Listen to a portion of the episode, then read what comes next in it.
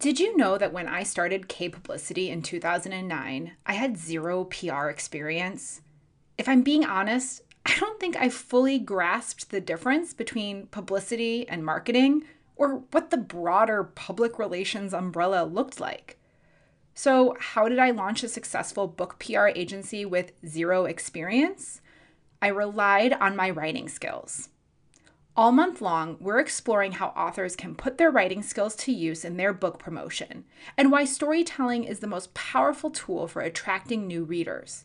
To start, I'm sharing my journey from freelance writer to agency owner and how what I lacked in PR experience, I made up for with my storytelling abilities. Let's get started. Welcome to Your Breakout Book, the podcast that helps authors like you write, publish, and prosper. I'm Dana Kaye, the founder of Kaye Publicity, and I've dedicated the majority of my life to helping authors establish their brands and reach more readers. I believe that every author, regardless of genre and publishing path, has the ability to cultivate an engaged community of readers, increase their sales, and have a thriving writing career.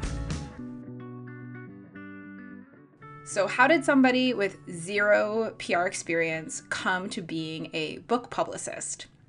It started at Columbia College, where I was a fiction writing major.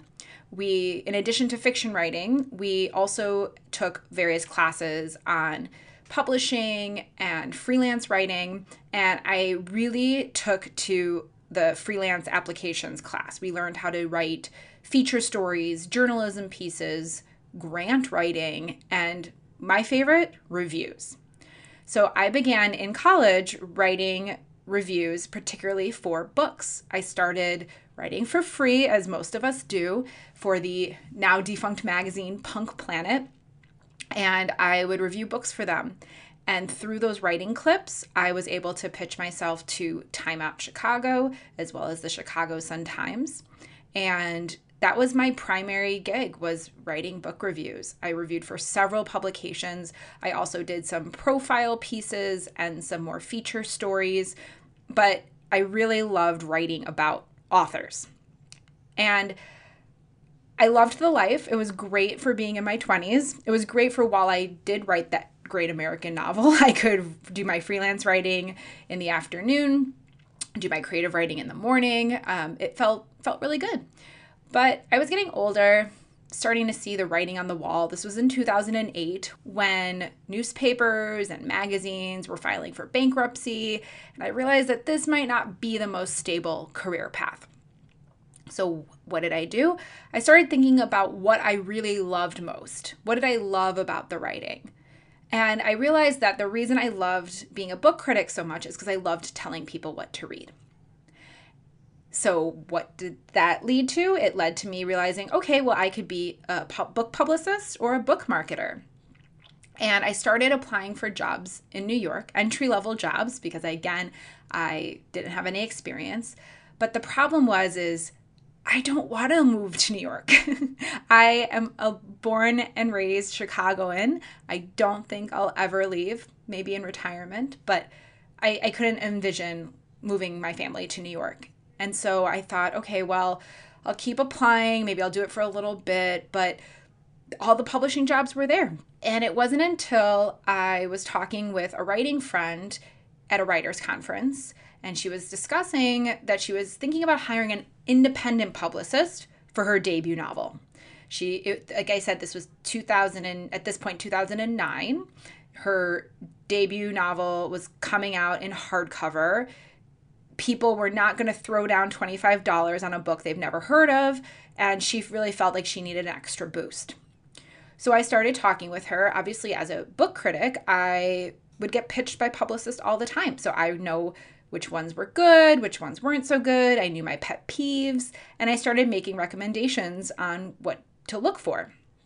And after going through various things of make sure they follow up, make sure they don't send confetti in the envelopes, whatever it may be, she just turns to me and said, Dana, why don't you just be my publicist?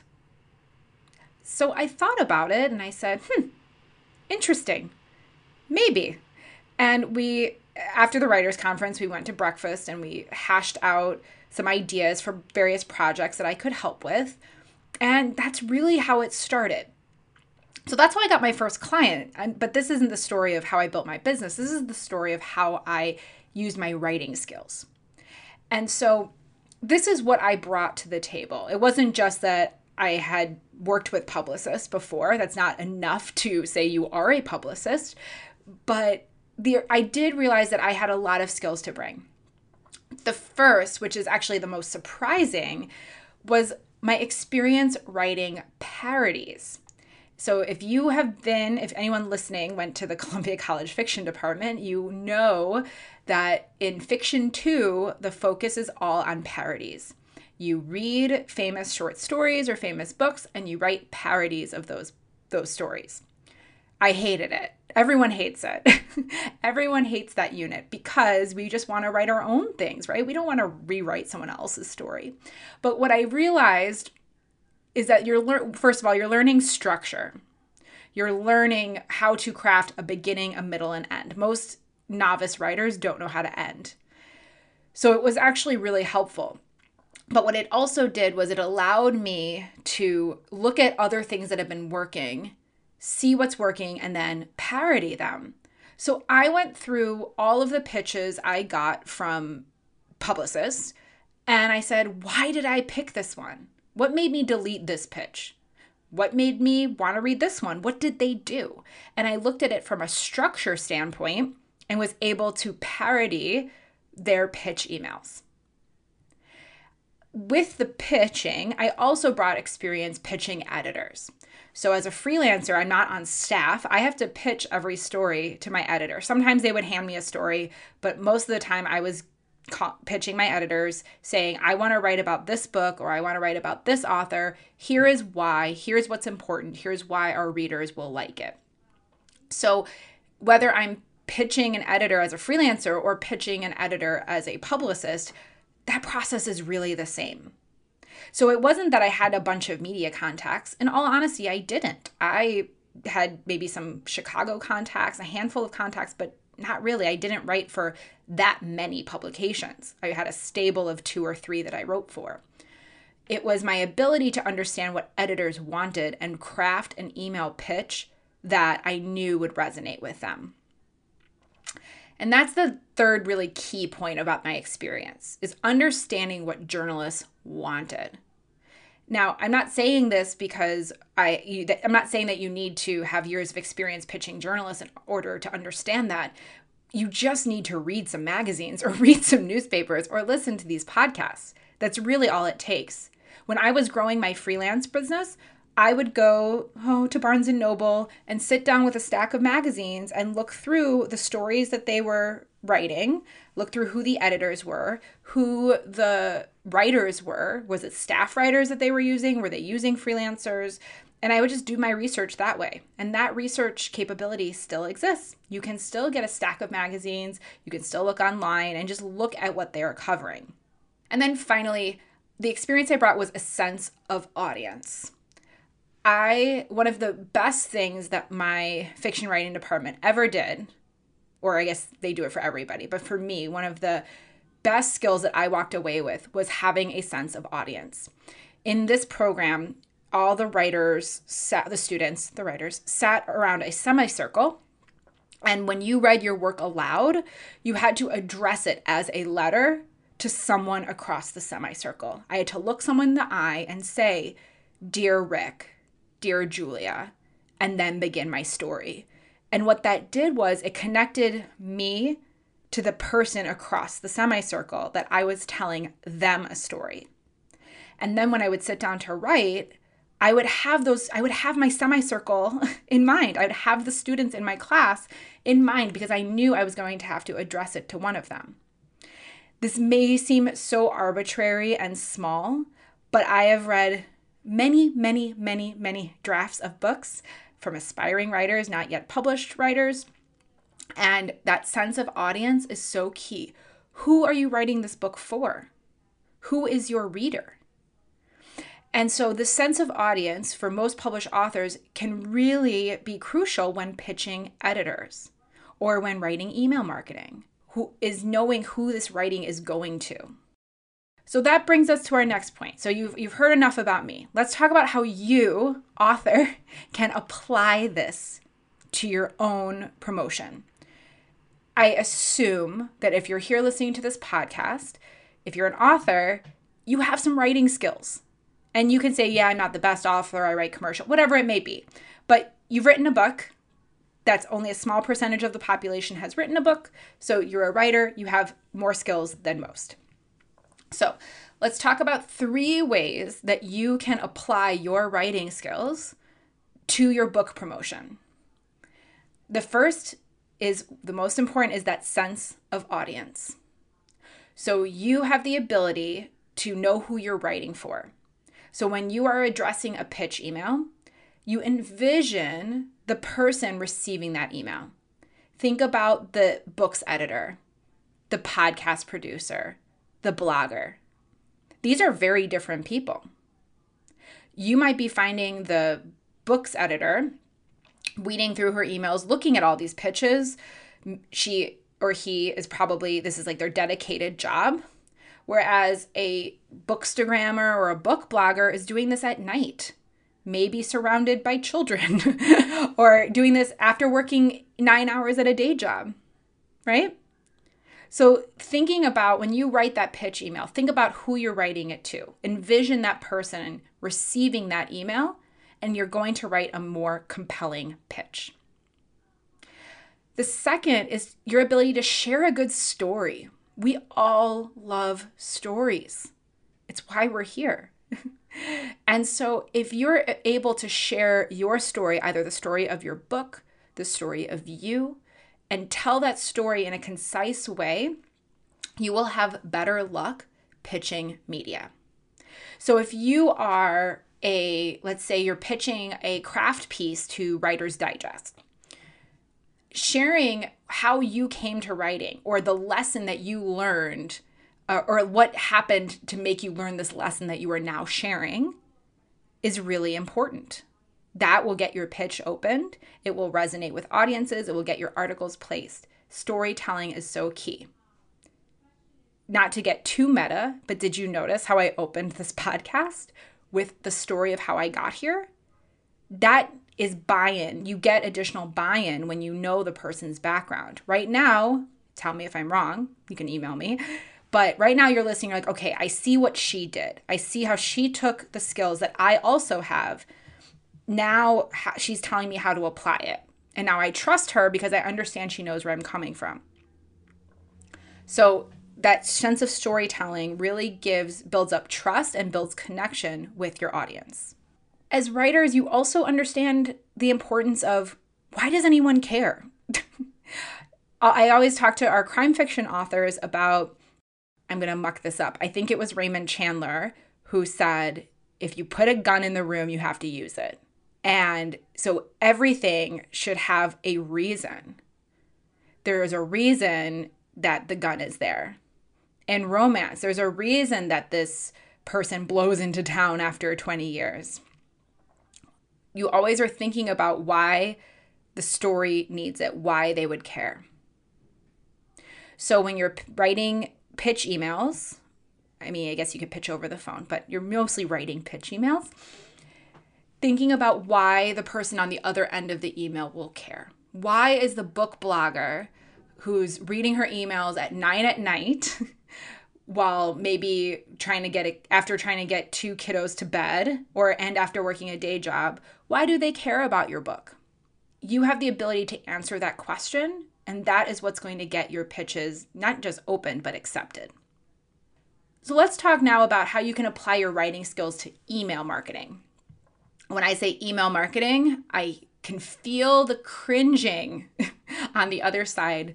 From my mic to your earphones, I can feel you cringing. It's okay.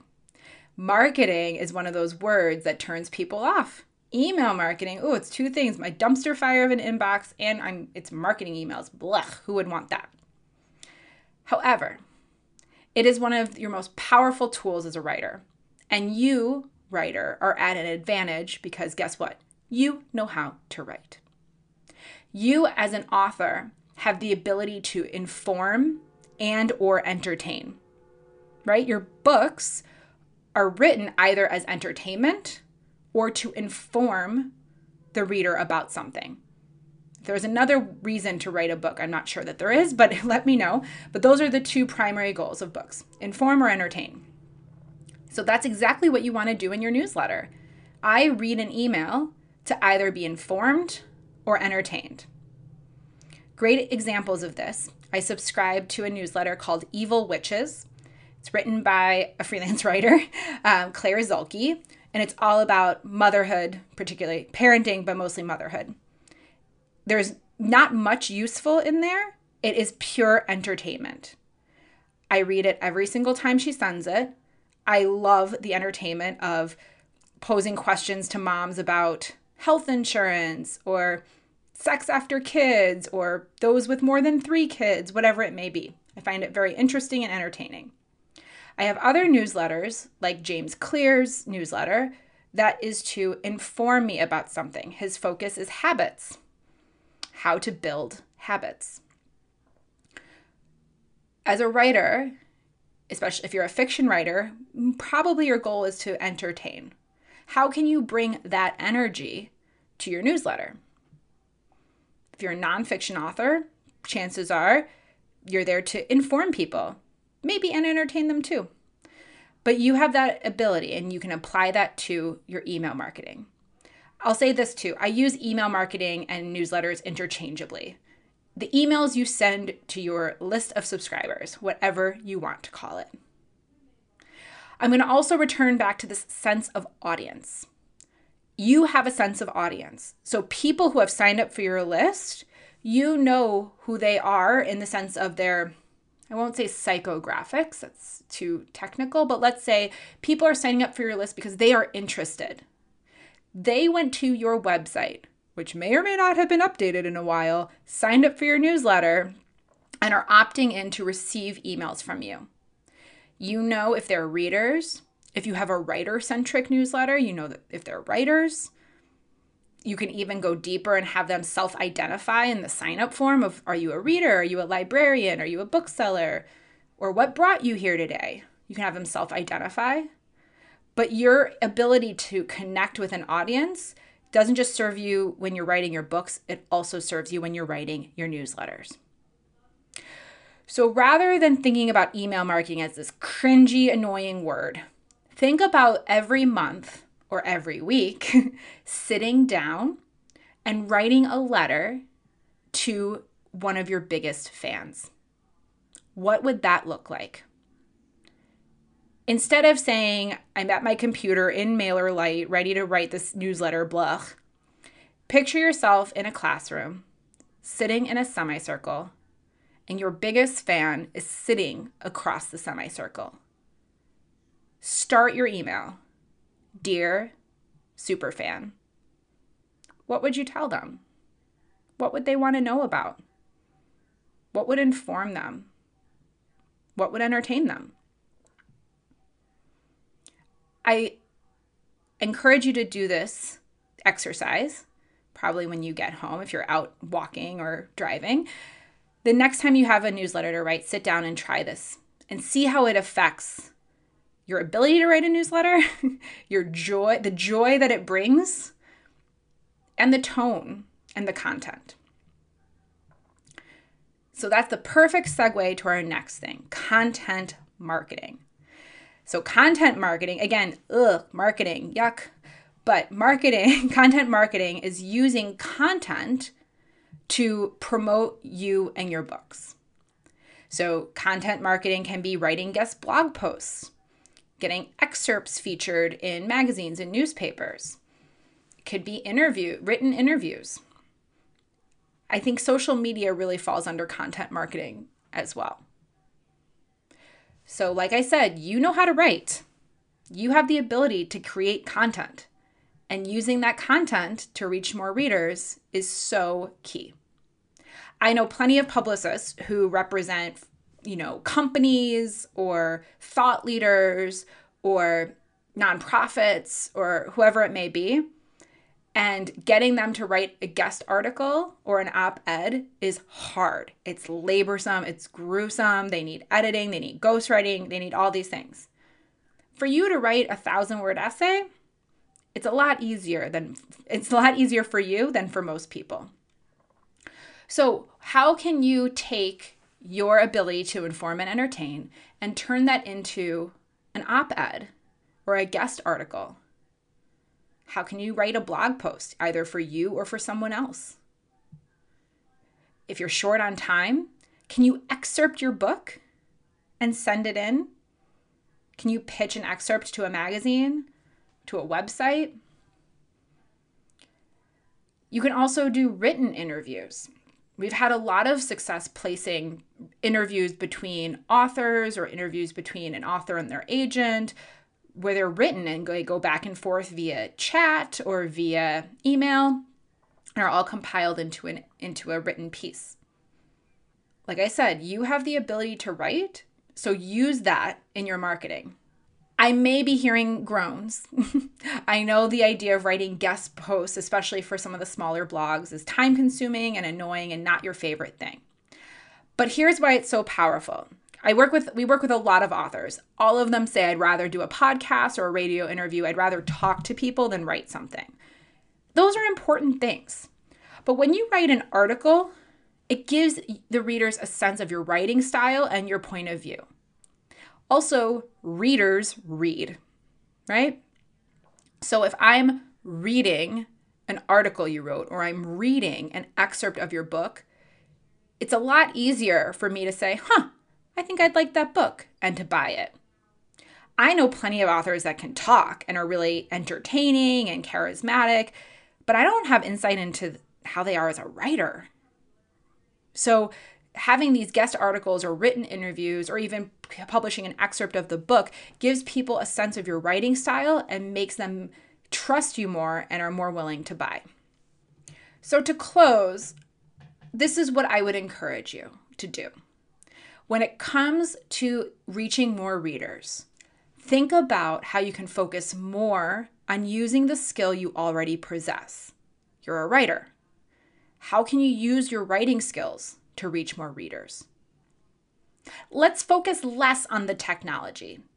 I get a lot of questions about which is the best email marketing platform, what's the best time to send, or how do I publish things ahead of time, or how do I edit these photos, or all of these things. If you are already savvy and you want to step up your game, then sure, let's talk about tech. Let's make it more in depth, make it more complicated. But it honestly doesn't have to be. Focus less on the technology and focus more on the content. So, sure, we can do some complicated email automation, which we'll hear about from Iman in a future episode. But maybe what's the simplest thing you could do? The simplest thing you can do is send an email, a BCC'd email to your super fans and say, I'm starting a newsletter. Do you want to be on it? If so, let like respond to this email and let me know. For legal reasons, you do need to use a service like MailerLite or MailChimp, but it doesn't have to be heavily designed. It can be a plain text email. People want the content. They don't necessarily need the graphics, the images, the pretty banners. So focus less on the technology and more on the content.